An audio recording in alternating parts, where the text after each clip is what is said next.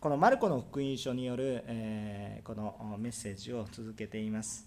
えー、主日、主の日の礼拝の中において、えー、イエス様の働きが直接的に語られるこの恵みが必要だということを感じたことからこのようにしています。私たちはもっとイエス様のことをよく知りましょう。知ったつもりになるのではなくもっとイエス様のことを知りましょう。そのようなものとして私たちが歩みたいのでこのイエス様のなされたことをこのしばらくの間共に分かち合っていきたいと思います。今日の箇所はイエス様が弟子たちと共に本格的にご自身の働きを始められたその聖書の箇所が書かれてあります、えーそれまでもイエス様が少し働かれることあるんですがイエス様はその働きの最初に弟子たちを選ばれました。霊的に整えられ準備をし洗礼等々のことがありました。そして弟子たちを選び教え癒し述べ伝える働きをされます。そしてイエス様はその働きの目的を失ってはおられません。そのような姿を通して今日私たちもイエス様の姿を通して信仰生活を学び信仰生活は何かということを学びまた励まされ福音を伝える力を得ていきたいと願っています。えー、3つのポイントでお話しします、えー、第1番目。イエス様は霊的権威を持って神を信じる生き方を教えられます。イエス様は霊的権威を持って神を信じる生き方を教えられますということを覚えてください、えー、今日の本文21節から28節をちょっと眺めていきましょう。全体を通してお話をしていきます。イエスはカペナウムという町に入られました。安息日に街道で教えられました。でこれらのことっていうのは神を信じる一般的なユダヤ人にとってはごくごく普通のことで、えー、何か特別なことではありません、えーと、この街道というのは神殿ではありません。ちなみに、えー、この神殿というのはエルサレムにありますが多くの人々はエルサレムの近くには住んでいないわけですから大多数の人は、えー、ですから毎週のように、えこの街道で、えこのこの詩を覚える時間を過ごしていたわけですね、えまあこれはちょっと細かい話話になるかもしれませんが重要なところでもあるかもしれません。でも今覚えたいことはこれはごくごく一般的なことだった。神を信じる者たち。えもしくはユダヤ人一般にとってはごくごく普通のことだったんだ。ということを覚えます。現在でもイスラエルに行くと安息日店が閉まってる。なんていうことはいっぱいあります。ぜひですね皆さん聖地旅行に行って祈りに行きたいと思いますがぜひ安息日ちょっと通過したらいいかなと思っています。全然雰囲気が違いますから普段の人ね、えーまあ、ちょっと現実としてはねあのいろんな人がおり、まあ、ユダヤ教の人もいればキリスト教の人もいるしイスラム教の人もいるのでまあなんか安息日がなんかある日は空いてるある日は空いてないという日がポコポコポコとしてるわけですけどクリスチャンたちは日曜日店閉めたりしますので、えそういうような面白い状況が見れると思います。でもこれは非常に一般的な状況だったんだと思うんです。でもイエスはあここで行われることは普通ではない力あることをなさるんですね。普段でもこの街道で立法学者等を通して語っていること同じ聖書同じ御言葉を通して同じ内容のことが語られているのにもかかわらずイエス様には何か普通じゃない人々が神の権威を感じたっていうことなんですね。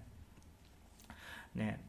あの私たちが教会だとあれかもしれませんけれどもなんかこう、ね、学校に行った時に、ね、授業を聞いていたら先生からものすごい人間的なすごい権威を感じるなんてことはなくて先生早く授業終わってくださいみたいな感じですごくニュートラルな感情で終わることが多いと思いますけれども、え、何か勉強するような形で、え、この聖書を学んだのではなくむしろ霊的な何か権威むしろ神様の栄光を感じるようなそのような状況普通じゃないっていう感じだったんですね。えー、そのようなことを人々が何とは言えなかったんですけど感じたっていうことですね。何とは分からないんですけど人々が普通じゃなさを感じたということなんです。でもこれこれっていうのは逆に言うと立法学者たちの話からは聖書の話を聞いていると霊的な権威は感じていなかったということですね。逆を言うとですね。聖書の話同じ御言葉同じ内容同じ教えを語っているけど霊的な力は感じてないっていうことなんですね。不思議なことです。内容が同じなのにもかかわらずですね全く違う全く違う力を感じると。そういうことがあったわけですね。何が違ったんでしょうかということを覚えたい考えたいわけです。こここの差は非常に重要な話です。えっとこう何が違うこの差がもう天と地の差があるわけですけれどもそれはまずですね、イエス様ご自身が神であるということは抑えなければいけない部分です。神様ご自身が神様の話をしてるんだから、神の栄光を感じるのは当たり前のことだというふうに感じます。もうそれはそうなんですけども、えー、それだと私たちとあんまり関係がなくなってしまいます。けれどもイエス様は人としても神様主とその主である神様の御心をよく知っているから人として見た時もえー、本当に影響力がある、えー、そういうものだったと思います。神様だからで答えを出すのは間違いではないですけどでも人としてもつまり私たちでさえも神様のことをよく知り神様の御心に従って物事をなし語るのであるならばそこに神の権威を感じることがあるということです。もちろん私たちはイエス様じゃないけれども。そういうことがあり得るということです。それは何かっていうと主と主の御心をよく知っているからよく知っているから体験しているから現実のものとしているからです。まあ実際に世の中のことでもそういうことって感じます。別に神様の話ではないんですけれども例えば新聞や報道などで実際に取材をしている人そして現場の真実をもう肌で体感した人苦しみや悲しみそういうものもあると思いますしまたなんかレストランのレポートかもしれませんけど実際に食べて感じてそれを記事や報道にするとそういう記事や報道っていうのは力があります。力があります。私は見た聞いた感じたこれはこうだった。主観も入るかもしれないけれどもそれを多くの人に聞いてさらにエビデンスを取っていくとそれは本当に力ある記事になるほどって言って説得力があるし力ある、えそういうものになります。実体験しているとそれは力ですということですね、え一方でですね同じ内容を書いていいるかもしれませんけどそれを実体験しないでただ伝え聞いただけなんとなく噂で聞いてる。そういう記事っていうのは見ていても感じ取るものが違います。おそらくああこれはおそらく適当なことを言ってるんだなということを感じます。えまた学問とか勉強でもそういうことです。いくら立派な話すごい科学の研究の成果がどうのこうのとかいう話をしていても実験で立証されなければ何の意味もありません。机上の空論。あなんかすごいけどあなんか頭の中の体操で終わってるだけで何の役にも立ちませんということになります。私たちの神様の対する学びも同じことです。神学もあ結局神様を感じてなかったらいくらおすごいな。立法学者や神学者たちがいくら神様のことこれこんな聖書ってすごいでしょって言っていてもなぜ力がないのかっていうとそこに本当に神様ご自身の力や神様を体験しているか。そういうことが知らない。だから聖書の知識がいくらあってもいくらあっても主を信じていない者はその言葉には力がありません。聖書の知識があってこうだよっていうことをたくさん言えて聖書学者みたいな人がいてもまあそれだけ主を知ってればねまたその人も変えられると思いますけどでもポイントはイエス様主がいなければ主を信じていなければ力がありません。あそうですか。面白いですね。だから何っていう感じで終わるんです。それはそれで面白いことです。でも私の人生は変わらないしということになります。しかし主を信じる時に主を信じて委ねていく時に、えー、ここに変化が起こってくるわけです。神様の権威はそのように信じて体験して私は見た聞いた感じたそしてその通りだったっていうことを明らかに豊かに歩んでいる教会っていうのは力がありますね。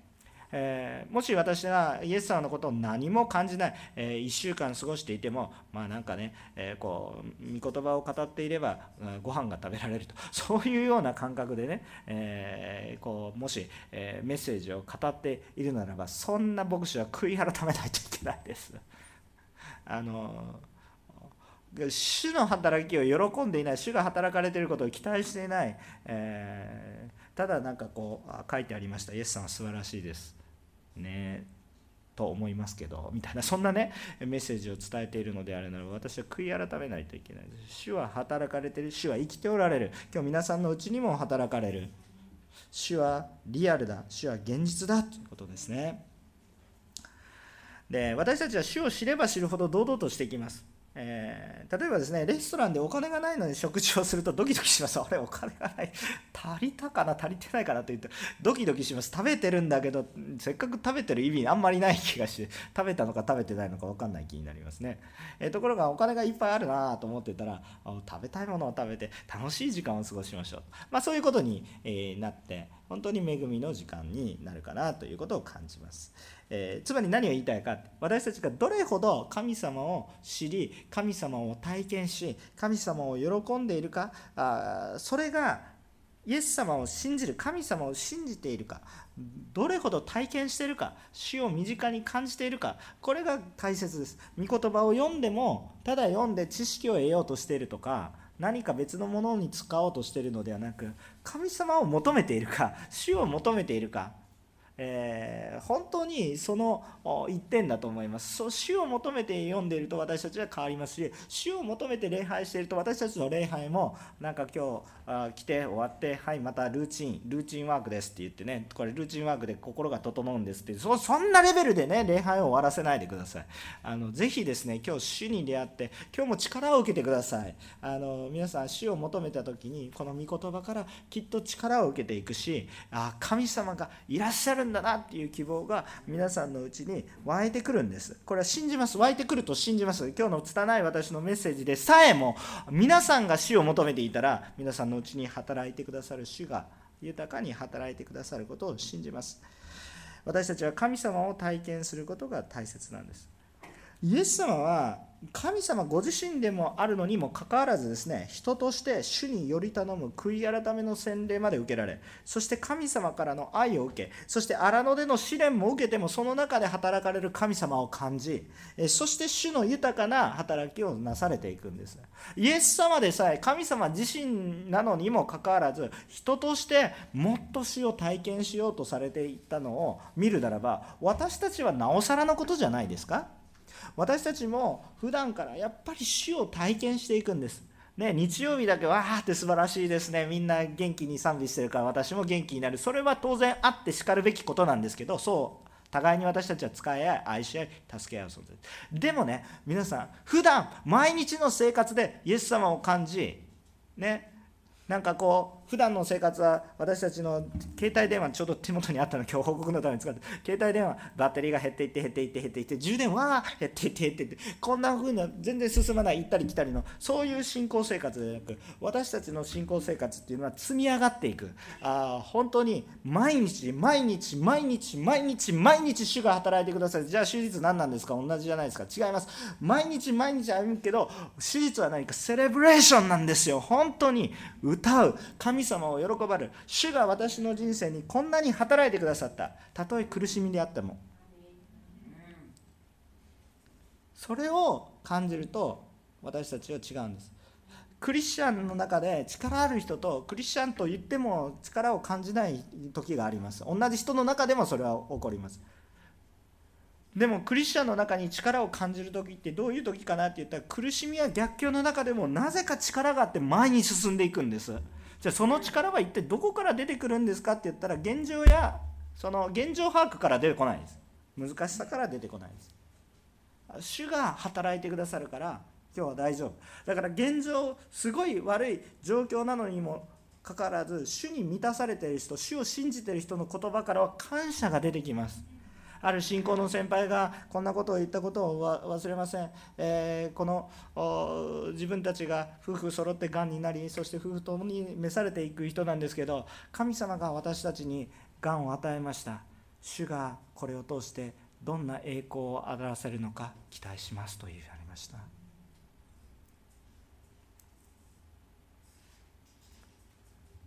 クリスチャンの力というのはそういうところにあるんですよ。皆さん状況が悪いから不平不満言っちゃダメとは言いません。言っていいです弱いですから実際に。でもそれでもちゃんとそれでも主はおられる。主は働かれている。本当に主の力を豊かに持っていく主の体験をしていく人は幸いです。その人は唇が変わります。神様の権威を持って語る時に特徴があります。それは汚れた霊が一緒にいることができなくなりますね。汚れた霊が一緒にできなくなる。霊的な変化が起こるということです。主が共にいてくださったら単純なことです。私たちが追い出そうとも追い出そうとして、何か悪い影響こう神様から遠ざけようとする働き、こういうものを私たちがいくら取り除こうと思ってもそれは難しいんですけど神様がご臨在してくださるとその権威が私たちの中にあると、この汚れたものがですね遠のいていきます。いろんな特徴ありますね。あのこうこの悪い言葉遣いもねこう変わってきますしね。あともう生活も変わりますよ。もうもう別に何が汚れているとかいちいち特定しないですけど汚れたものがなくなっていき整頓されていきます。シンプルになっていきます。必要なものをどんどんどんどんねあの主にものすごい豊かに用いられてるあのちょっと私自分自身に対して悔い改めるべきところむちゃくちゃありますけどものすごく主に用いられてるのにもう家がぐっちゃぐちゃっていう人見たことないです。ものすごくこうなんか主に用いられてるのにえー、普段の生活ものすごく不潔なんかもういつも蚊が飛んでるとかね なんか匂い匂いがプンプン。あの種の働きをして一緒にロークしていてね、えー、それで、え汗水の匂いがするっていうのはそれは麗しい匂いだと思うんですけれどもなんか普通に過ごしていても清潔感のないそういう風な感じっていうのはあんまりないと思いますね。やはりですねあの整えられていくと思うんですね。でもそっちが先じゃないですよ。主にあるとそういう力が湧いてくるんですよ。お掃除する時もエネルギー使う好きな人もいるんですけど エネルギーをどっちみち使います。あの、放っておいたら汚れていくわけ汚れるというか汚れていくわけですね。だから死の中にあるとそのような変化がある何よりも霊的な変化が与えられていくっていうことですね。イエス様はあの霊的な癒しを与えようとセミナーしていたわけじゃありません。ここでは別の目的を持っているわけです、えっと、癒しを癒すことは結果として出てきていることであります。霊的な追い出しをしようとしているわけではありません。霊的なこの悪霊の追い出しをしたいので集まってきなさいと言ってそれを宣伝文句にしてたわけではありません。イエス様には別の目的があります。しかし主の権威が現れる時に霊的な霊は一緒にいることができません。私たちがいいあのさあ悪霊を追い出すために一生懸命掃除しましょうとか言ってね そうそういうふうにそういう信仰になってはいけません皆さん。そういう信仰はあの本当にえー、まあ虚しいものです。順番逆であったら逆は大丈夫ですよ。主に満たされて主に示されたのであ私たち生活も整えていきたいなっていうモチベーションが与えられたっていうそれは大丈夫ですよ。でも私は主にこう導かれて祝福を受けたいので掃除してみましょうとね。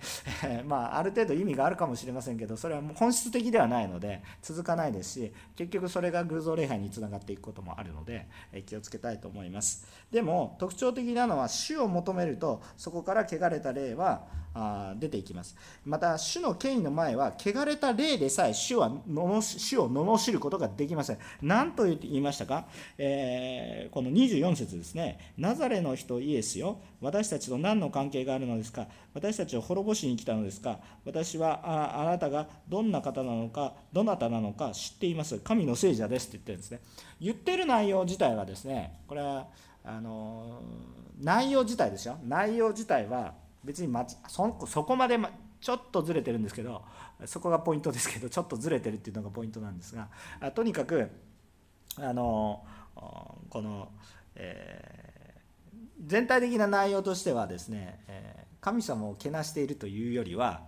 え、むしろ、えこう正しいことを言う言ってるんですね。正し正しいことを言ってる。正しいことを言ってるんですけれども結局態度やその TPO ですね。タイミング言うべきタイミング態度声の大きさ。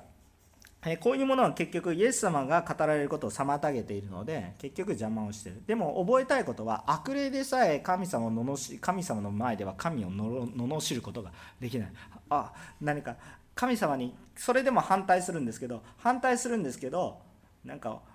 あなあなたはここにいてはダメですとか？そんなこと言えないですよね。あなたは素晴らしい方ですと言いながらしかこう罵ることができないということなんですね。それぐらい権威が溢れているということがあります。でもこれってね時々正しいこと言ってるんだから正しければいいんでしょう。ってね、あの世の中生きていてもね正しいことやってるんだから何の文句があるんですかっていう風な生き方する人もいると思いますけどその心の問題がありますからね。その動機の方が重要なんですからね。正しいから何を言ってもいいわけじゃないですよ。ね、そういうことですよね。正しいからって何を言ってもいいわけじゃないし人に迷惑がかけてないから何をやってもいいわけじゃない。その心が問題でしょ。その心が。だから例えば私が今メッセージをしていますけれども「ハレルヤハレルヤハレルヤ」ってみんなバーって言ってたらメッセージ聞こえなくなります。果たしてそれが良いことなのかって「ハレルヤ神様を褒めたたえます」っていう言葉ですけどそう言ってればいい。結局最終的には邪魔をしてしまうということなんですね。ですので私たちの心がどこに向かっていくのかっていうのが非常に大切なことです。だからですね私たちは形ばかり真似をしても何の何の力もありませんと。立法学者が立法をちゃんと教えました。聖書をちゃんと教えています。でも問題は今日はそれを聞いて何かを感じるんじゃなくてちゃんと死を体験しましょう。神様を求めましょう。神様という方に求めましょう。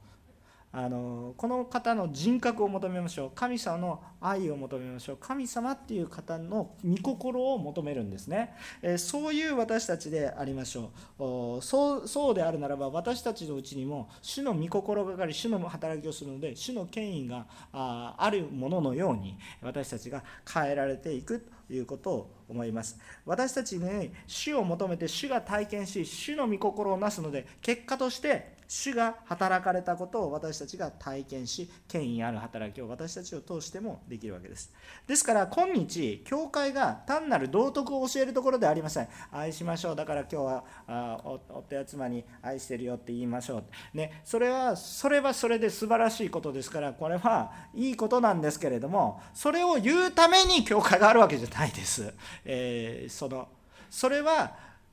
まず主の愛を感じたがゆえに主が愛の主だからそのを実践しましょうっていうことで真ん中が抜けてその道徳的な話ばっかりが残っても何の力もありませんと。教会でずっと道徳的な話がさ立法というね聖書のことから道徳的なこといっぱい話せるし道徳的なことだけじゃなくて政治的なことそして今日の礼拝する姿勢そういうことをたくさん語られていたと思います。全部正しいことが語られていたんです。立法学者当時の社会ではかなり尊敬されていました。実践していたからです。尊敬されてないイメージ悪くも思いますけど立法学者とかパリサイ人たちってすごく尊敬に値できる人間としては人たちです。もう断定できますこれ。でも心の中心がずれているといくらやっていても権威はない。なんか人間的な力の頑張りだけで終わっている。やっぱりイエス様が必要。神様がの力があふれることが必要なんだ。イエス様は教えられますが、ね、私たちに対して教えられるんですけれどもその中心は神様の御心を教えておられるので新しい教えのように聞こえます。そしてその特徴はあまりにも実践力中心があるのでね、汚れた霊が一緒にいても一緒にできますとかそういうレベルじゃなくて一緒にもう罪を犯すことさえできなくなっていくような汚れた霊も共に歩んでいくことができなくなるような御言葉に書いてありますけど実際は難しいですじゃなくて御言葉に書いてあるって言ったらもうこれが全てですっていう風になってだんだん罪を犯すのが難しくなっていくもうそのようなものですよということなんです。何かをしようとかいうそういう法則でやろうとは思ってるんだけどできない。そういうレベルで終わるんじゃなくて主に触れられるとできなくなる悪いことがそういうレベルの話ですよ。ということですね。ですから私たちが本当に私たちも教会の中にセミナーとかいろいろ教えがありますけれどもいつも中心はやっぱり神様の御心を知るっていうことイエス様のことをもっとよく知るっていうこと力がないと意味がないんですね。いくら方法があっても原動力がなかったら意味がないんですね。ですのでどうぞですね私たちはそのことを覚え主の力ある主の話が教会の中では豊かにあふれる。よ道徳の話がいっぱいあふれてるんじゃなくてイエス様の話が豊かにあふれている。そういうものでありたいとねそれを求めていきたいと思いますね。2番目です。イエス様は病の癒しを行われます。29節から31節を見てみますと、えー、このシモン・ペテロの家で滞在するときにシモンの姑が熱を出しているのが分かります。イエス様が近づいて起こすだけで熱が引きましたという内容が書かれてありますね。これすごいことです。イエス様が霊的に影響力を発せられるとき、熱熱を出すことさえ許されません。なんかすごい、すごいことですよ。ね。これね私もねこういうところちょっと体験したことがあるんですよ小さい時にね。まあそれが私の信仰成長の大きなきっかけもう非常に幼い時ですけどね、えー、それ信仰成長のきっかけとなった出来事が私の証としてもあります。まあその話はまたねどっか機会があったら話しましょう。でもあの面白いんです。イエス様の霊的な影響力を発せられる時もうなんかなんか無理に寝ていられませんとかそういうことじゃなくてもう熱さえも去っていきます。もう熱さえも熱で寝込むことすらできなくなります。結局この女性はその後熱が冷めた後どうなったかって言ったらふらふらしてましたと。まだ体力が戻ってないからゆっくりしときなさいじゃなくてこれ人々をもてなし使いました。もう癒されたんだから。使えますと。えっと、イエス様の目的っていうのは病の癒しそのものというよりも本来あるべき姿に人を戻すことのようです。本来あるべき姿に人を戻す。この人は主に仕えるべき人だから主が仕えられるようにする。あのまあ、主を礼拝する時に私たち礼拝できない理由をたくさん探すことができます。熱があるから仕事があるから勉強があるから、えー、いろいろありますけれども精霊様に触れられて本当に主を喜ぶと、まあ、優先順位が変わるので、えっとえー、礼拝があるから仕事を休みます。礼拝があるから勉強を普段します。病にかからないように普段節制します変えられていくしあの強められます。あの不思議なあのあのある女性の働き人がいてですねその女性は普段よく倒れる人だったんですよ。もうねあんまり体力がない。けれども神様のことを愛していてね主に仕えよう働き人にねでもあんまり体弱いとやっぱり教会の働きって何かものすごい肉体労働じゃないけど持久力が必要な働きが多いと思いますね。だから体が弱いとですねやっぱりですねちょっとなかなかついていくのが難しい。別に悪いこと何もしていないんだけど体が弱くてですねちょっとうまく発揮できないっていうことあるんですけど。まあ本当に面白いその女性の働き人ね。もうあの神様の中においてもう死を求めて、えー、歩んでいるとどんどんどんどん体が強くなっていってですね、えー、前は一つの働きしたらすぐ寝込んでいたような感じで教会の中でもね一つの部屋でちょっとすぐすぐ休みなさいみたいな感じでね、えー、すぐやってすぐ倒れるような人だったんですけどあのどんどん祝福されていってねもうなんか誰よりも長く働くような人に変えられていくそういうような姿を見られます。あの聖霊様をの力を受けると体も強くされされることさえ起こりうるということです。あの、うん、なんていうかもう寝ていられなくなる。えというかその無理にするんじゃないんですよ。その私風邪だからちょっと何もできませんっていうふうに言ってたんですけれども言ってたんですけれども主が触れられたら言い訳が消えていくみたいな。風邪が治っていく。元気になる。何を私はする何をしなければいけないのかって言って手持ち無沙汰になっていて目の前にイエス様がいるなって。いや使えるしかないなみたいな感じに変えられていくで私は体が弱いからこれができません、え私は能力がないからこれができませんとかいろんなことを言うかもしれませんけれどもそれはそうかもしれませんけど主が召されて主に満たされると、えー、私宣教に行くことができません。なぜですか？その国の言葉が分かりません。精霊がボーンって触れられてペテロみたいたちみたいにボーンって触れられてもう何の勉強もしてないのに突然話し出すなんていうことさえも起こりうる方ですね。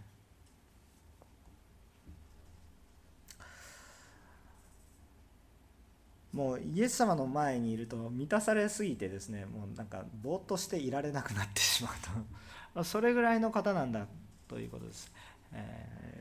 本当にそのことを覚えたいと思います。そして32節から34節もイエス様の話が広がっていて多くの病人たちがイエス様のもとに来ます。そしてイエス様がこの癒しを授けていけその癒しを受けていきます。ただしこの人たちが病を癒さこの人たちは病が癒されるから来たわけであってイエス自身を求めていたわけではおそらくまだなかったと思います。この人たちはイエスが病を癒されるそういう力を持っている方がいらっしゃるからそこに行こう。腕のいい医者に行こうぐらいの感覚だと思います、えー、助けてほしいわけです。でも切実な思いだと思いますそれはね。別に悪いわけじゃないです。それ自体が悪いわけじゃない。切実な思いなので。だからイエス様は別にそれを拒みません。だからどんどん癒されます。イエス様のところに来たんだから。でどんどん癒されるわけなんですけれども。ただし癒されたからといっていやこれは面白いんですけど癒されたからといってイエスを心から受け入れているわけではないと思います。イエス様がこの癒された人の中から、えー、この本当にイエス様が十字架にかかる時心から心を痛めた人が何人いるかなと思うと、まあ、多分10%ぐらい。えー、まあ、例え話があとねあるのでね、10人癒されたけど1人しか感謝に来なかったというようなね例え話をされますけど10%いたら良い方。でもその感謝をしてる人もイエス様が神様だということもまだ理解できてないと思います、えー、彼らがイエス様を神様だと本当に認識していくのが精霊様の助けによって変えられていく時だったと思います。病に癒されたからといって別に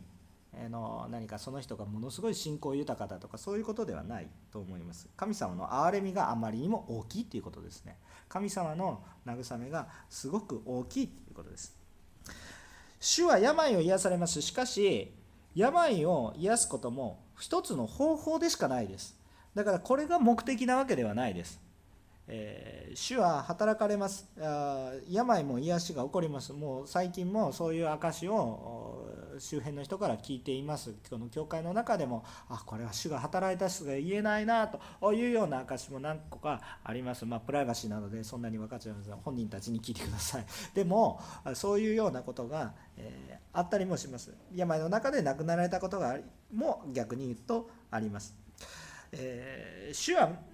何か大きな目的があります。その目的のために癒しも起こります。逆に言えばその目的が達成されるのであるならば癒しが起きない時もあります。パウロは多くの人に対して希望を与えましたけど自分の弱さがあったことを告白しています。自分のためにも祈ったというふうに書いてあります。でもあなたの恵みは私の恵みはあなたにとって十分だという告白をされ結局癒されることはなかった。あえて癒されない。そういうようなこと。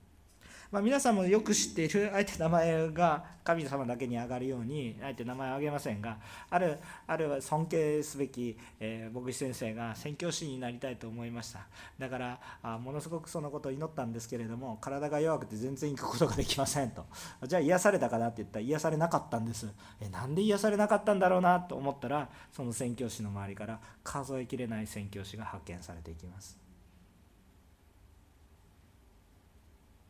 病の癒しが目的ではありません。でも主の中にあったらそれを超える病の癒しも起こりますけど病の癒しを超える祝福が起こってくる。目的がまた別のところにあるんだなっていうことを思います。神様の目的は私たちの病気が治ることだったら神様のところに行ったら必ず治ります。けれども主の目的がそれだけにフォーカスが当たっていないので神様の目的に従ったら病が癒されることも当然あります。不思議なことです。もう不思議なことです。聖書に書かれてある通りです。でも問題は何か目的は何かって言ったらこの癒しを起こしてでさえ伝えたいことがあるということに気づいてほしいということです。じゃあ3番目。イエスの目的は福音を伝えることです。イエスのイエスの目的は福音を伝えること福音を示すこと。ちょっとまあ初めて教会に来られている福音何かって言ったらまあ端的に言うと私たちの罪が許されて、えー、永遠の命を受けていきますよということなんですが、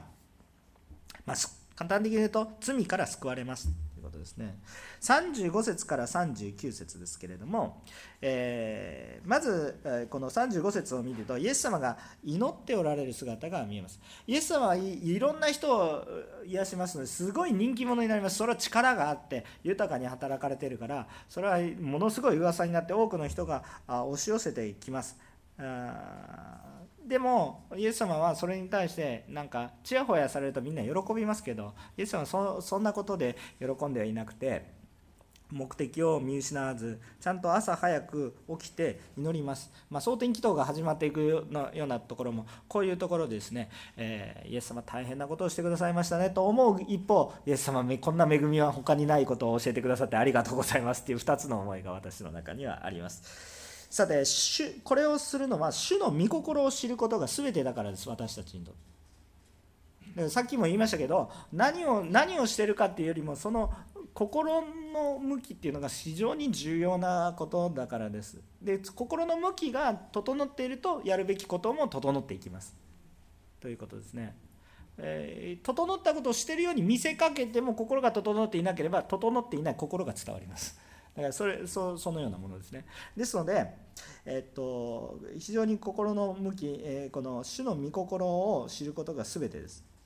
で一方でね考えるべきことはイエス様って神様ご自身だから祈る意味ないでしょっていうね、えー、こうだって自分のことなんだから神様の御心って言って自分のことなんだから祈る必要ないでしょっていうふうな論理的な考えをする人もいますよね。もちろんその1回ぐらい皆さんも考えたことがあるかもしれません、えー、でもね、えー、これはねあのこう弱さのある肉体を持っているのであるならば祈らなければどうしようもないものなんだということを私たちは覚えないといけないと思います。イエス様祈る必要神様なんだから祈る必要ないでしょうと。そういうふうに思うのでではなくですね、えー、こうもしくはまたイエス様だから祈れたというふうに考えるのでもなくてですね。神様だからできたと考えるのでもなくて。じゃあどう考えたらいいか。イエス様でさえ祈らなければならないのであるならばなおさら弱い私たちは祈らなければどうすることもできないんだと理解するのが正しいと思います。あの祈りっていうのは主のために、まあ、主が喜ばれることをするんですけれども祈りっていうのは香りに例えられます。あのこうお香のように例えられます。天に昇っていくように例えられます。主が喜ばれるものです。でも実質的には主のために必要というよりは私たちのために必要です。だからあの喜んでいるんですね、えー、私も子育て真っ最中ですけど、えー、子供がご飯を健康的に食べていると嬉しいです。でも子供がその健康的に食事をすることは別に私にメリットまあ間接的にあるかもしれませんけど直接的なメリットはないです。子供がご飯を食べたら私のお腹が膨れません。でも嬉しいです。なぜですか？健康的であるから。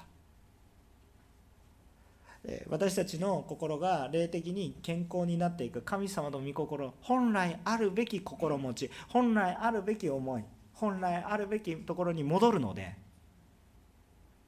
それは主は喜ばれること。その姿が上がってくるので主はそれを喜ばれますよ。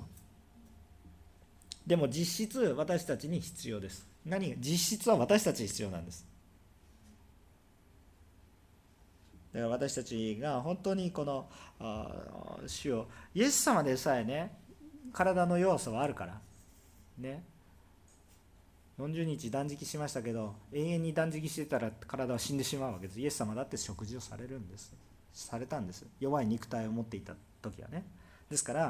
らそのように私たちでさえイエス様でさえ祈られるんだから私たちも祈っていくということが必要ですそして祈りの後にイエス様を探しに来た弟子たちがイエス様が語られた言葉が注目すべきことです。えー、まあ、それが38節ですが、えー、読みましょうか。イエスは彼らに言われた。さあ、近くにある別の町や村へ行こう。私はそこでも福音を伝えよう。そのために私は出てきたのだから。アメもうイエス様の目的が書いてありますよね。福音を伝えよう。ね、いろんな町へ行って。福音を伝えよう。そのために私は出てきたから。イエス様目的をしっかり持っておられるんだ。イエス様が来られた目的しっかり書かれてあるでしょ。福音を示すためです。まあいろんな表現の仕方ありますけど要は一緒です。まあ、愛を示すため。同じことですね。福音。を示すこと。福音を示す時に立法でさえ用いられるし癒しでさえ用いられるんです。結局主の救いの技を伝えるために全てのことが用いられています。私たちが聖なる生活になる。また癒しを求めて福音を語るのではありません。だから私たちの生活が整っていく素晴らしいなんか貧困法制ね温かい家族になるため、えー、よく食べ、えー、よく生活する、ね、健康的になる、えー、これを求めて福音を求めるのではないですよということです。副産物としてこういうものは出てきますけれどもそれっていうのは本質的なところではなく対処療法的なところ対処的なところ。いくらやってもすぐ汚れる、ね、いくらやってもすぐ汚れていく。そういうようなものです。だから立法っていうのはたくさんルールがありますけれどもいくらやってもやってもキリがないです。そのやってること自体は間違いではないんですけど間違ってはいないんですけれどもやってもやってもキリがないです。なぜならばって根本が解決しないから。元が汚れの供給している元があるのにそれを求め元はそのままでまあ、その周り周りだけをね拭いているから、ね、根っこが残っているけど上だけ雑草刈り取ってるっていう感じで。で、まあ、この雑草のことも僕ちょっと勉強したことあるんですけど、まあ、買っていても枯れるものもあるのであれなんですけど根本的に根が残っていれば育つタイプの雑草ね。でそれで買っても買ってもですね立法とかいろんなやり方をやれば一瞬きれいになるんですけどいくらでも生えてくるわけです、まあ、根っこが変わってないとダメですよ。根本がない変わってないとダメですよということなんですけど福音っていうのは根本が変わる話なのでそれが重要ですよ。癒しとか立法を守っていきましょう。どのような信仰生活を守っていきましょうということは非常に重要ですが根っこがちゃんとしてないと土台がしっかりしてないといくら立派なものを建ててもやっぱ崩れてしまうっていうそういう問題性を抱えています。その根っこの部分にドーンと入っていくのがこの福音なんですね。イエス様の働き。十字架と復活と言ってもいいかもしれません。このことがドンと入っていくんです。これを求めないと力がないんですよ。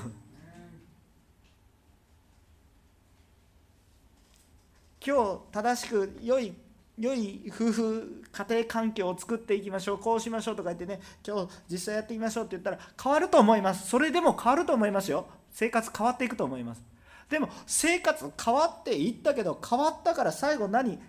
？50年後60年後どうなるの？私が天に召されていく時どうなるの？その問題解決してなかったらなんか虚しいんです全て。良い良いはずのものも虚しくなる。でももし私たちが永遠の命を受けてしっかりと歩んでいくならば虚しいはずのものも恵みに変わるんですよ。たとえ私の一生がずっと苦労だったとしたとしてもですよ。でもその後永遠の命につながっていったらこの苦労は無駄にならないでしょ。だからそれを私たちは見てるんです。それを見ないとこの病が癒される病が癒されないそれだけではわからないものです。でもね皆さんそこがしっかりすると病の癒しでさえ起こる。私たちの唇でさえ変えられる。悪いものが去っていく逃げ去っていくそのような姿があるんだということは期待していいです。でも一番求めるとこはイエス様ですよと。イエス様を信じて告白していくのでそこに力があるのでイエス様を信じてイエス様が共にいるので力があってそれが来る。なんかこう信仰がないのにイエス様を知らないのに技だけ真似してもやっぱり実が実らないですしやっぱりこうついていくことができません。原動力がいつもイエス様にあるんだということですね。イエス様を求めイエス様を伝えるものでありたいと思います。今日イエス様が教え癒し述べ伝える姿を私たちが学びました。で私たちが神様がどれほど偉大な方でありちょっと考えてみてください。どれほど偉大な方か。言葉一つで全世界を作られる方ですよね。言葉一つで病を癒すのは簡単。たんですよね。分かりますか？そのその全てを作られる方が言葉一つで病を癒すことがあの私たちの常識だとね不治の病とかにかかっているとそんなの無理でしょと思うかもしれないですけど神様がどんな方か全地を作られた神様時間でさえ作られる神様もうこの何何億人何何億人どころじゃないですね。もう訳のわからない数の人間を全て知っておられる神様がその痛みまでも知っておられる神様が私の罪を癒そうと思えば癒せることを信じますかって言ったら神様の偉大さを信じれば信じますよね。で天の御国が地にも起こりますようにって祈ってんですよね。天の御国病だらけなんですか？病はないって言ってるんでしょ？それが私たちのうちに起こるんでしょ？っていうことを考えればそれはそのことがある。でも癒されるか癒されないかは別の問題。なぜならば目的に従ってだから。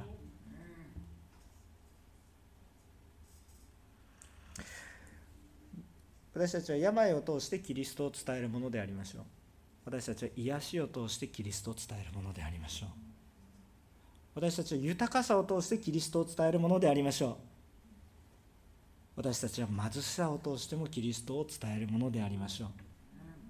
私たちは知恵を持って主を伝えるものでありましょう。私たちは愚かさを持って主を伝えるものでありましょう。なぜならば主が全てだからです。原動力はいつもイエス様にあるんです。今日私たちの中心に癒しとか名誉とかそういうものじゃなくて御心を求め祈りそして示されるままに大胆に歩むならば今日皆さん示されるところに行ってください。この人はこうだとかいろいろ知恵がありますけれどももう分け分かんなくなって動けなくなっていたら一旦 一回その考えを置いてですね置いてですねまあ何語っていいか分かんないけどとにかく会いに来ましたって言ってみてください。主が働かれますよ。それを体験したらそれが伝道の原動力になるんです皆さん。分かりますか？いくらあのいや勉強してくださいよ。ちゃんと勉強して伝道ってどうするんだって。学んでください。その学びは必要非常に重要です。でも学んだから伝道できますか？できません。むしろ伝道して喜んでる人が伝道を学びに行きます。どういうなぜそんなことが起こるのかっていうともうわけわかんないけれども伝道した時に主が働かれた。これはでももっと整えられたらもっとちゃんと伝えられるのになっていう思いがあってそれで学びますよ。この中に大学生たちがいるかないらないかな。まあそんな感じなんですけど。大学に行ってね何の勉強してるのか分かんないけどとにかくやってますっていう人の姿勢と同じ授業ですけどね。同じ授業ですけどね。人生の荒波を超えてもう一度学びたいって生きてる人はもうその時間の過ごし方の質の違いに愕然とします。まあどっちもね人生の中で起こっていいことだと思いますけれどもでもねもう私たちの中に原動力があってほしいんですよ。皆さん今日私が食べるのにも飲むにも仕事をするにももう寝ることさえ 主よあなたの栄光になってください。今日私の傷心の傷この崩壊しかけの家族関係？でも主はこれを通して何を成してくださいますかっていう希望を持って生きるんです。主は癒す時には癒される。主は働かれる時には働かれる。忍耐を教えられるような時もあります。でも主が共におられる。主の権威ある教え。ただの道徳じゃない。ただのカウンセリングではない。イエス様が共にいる時に私たちは変えられていくんだ。イエス様は教えられます。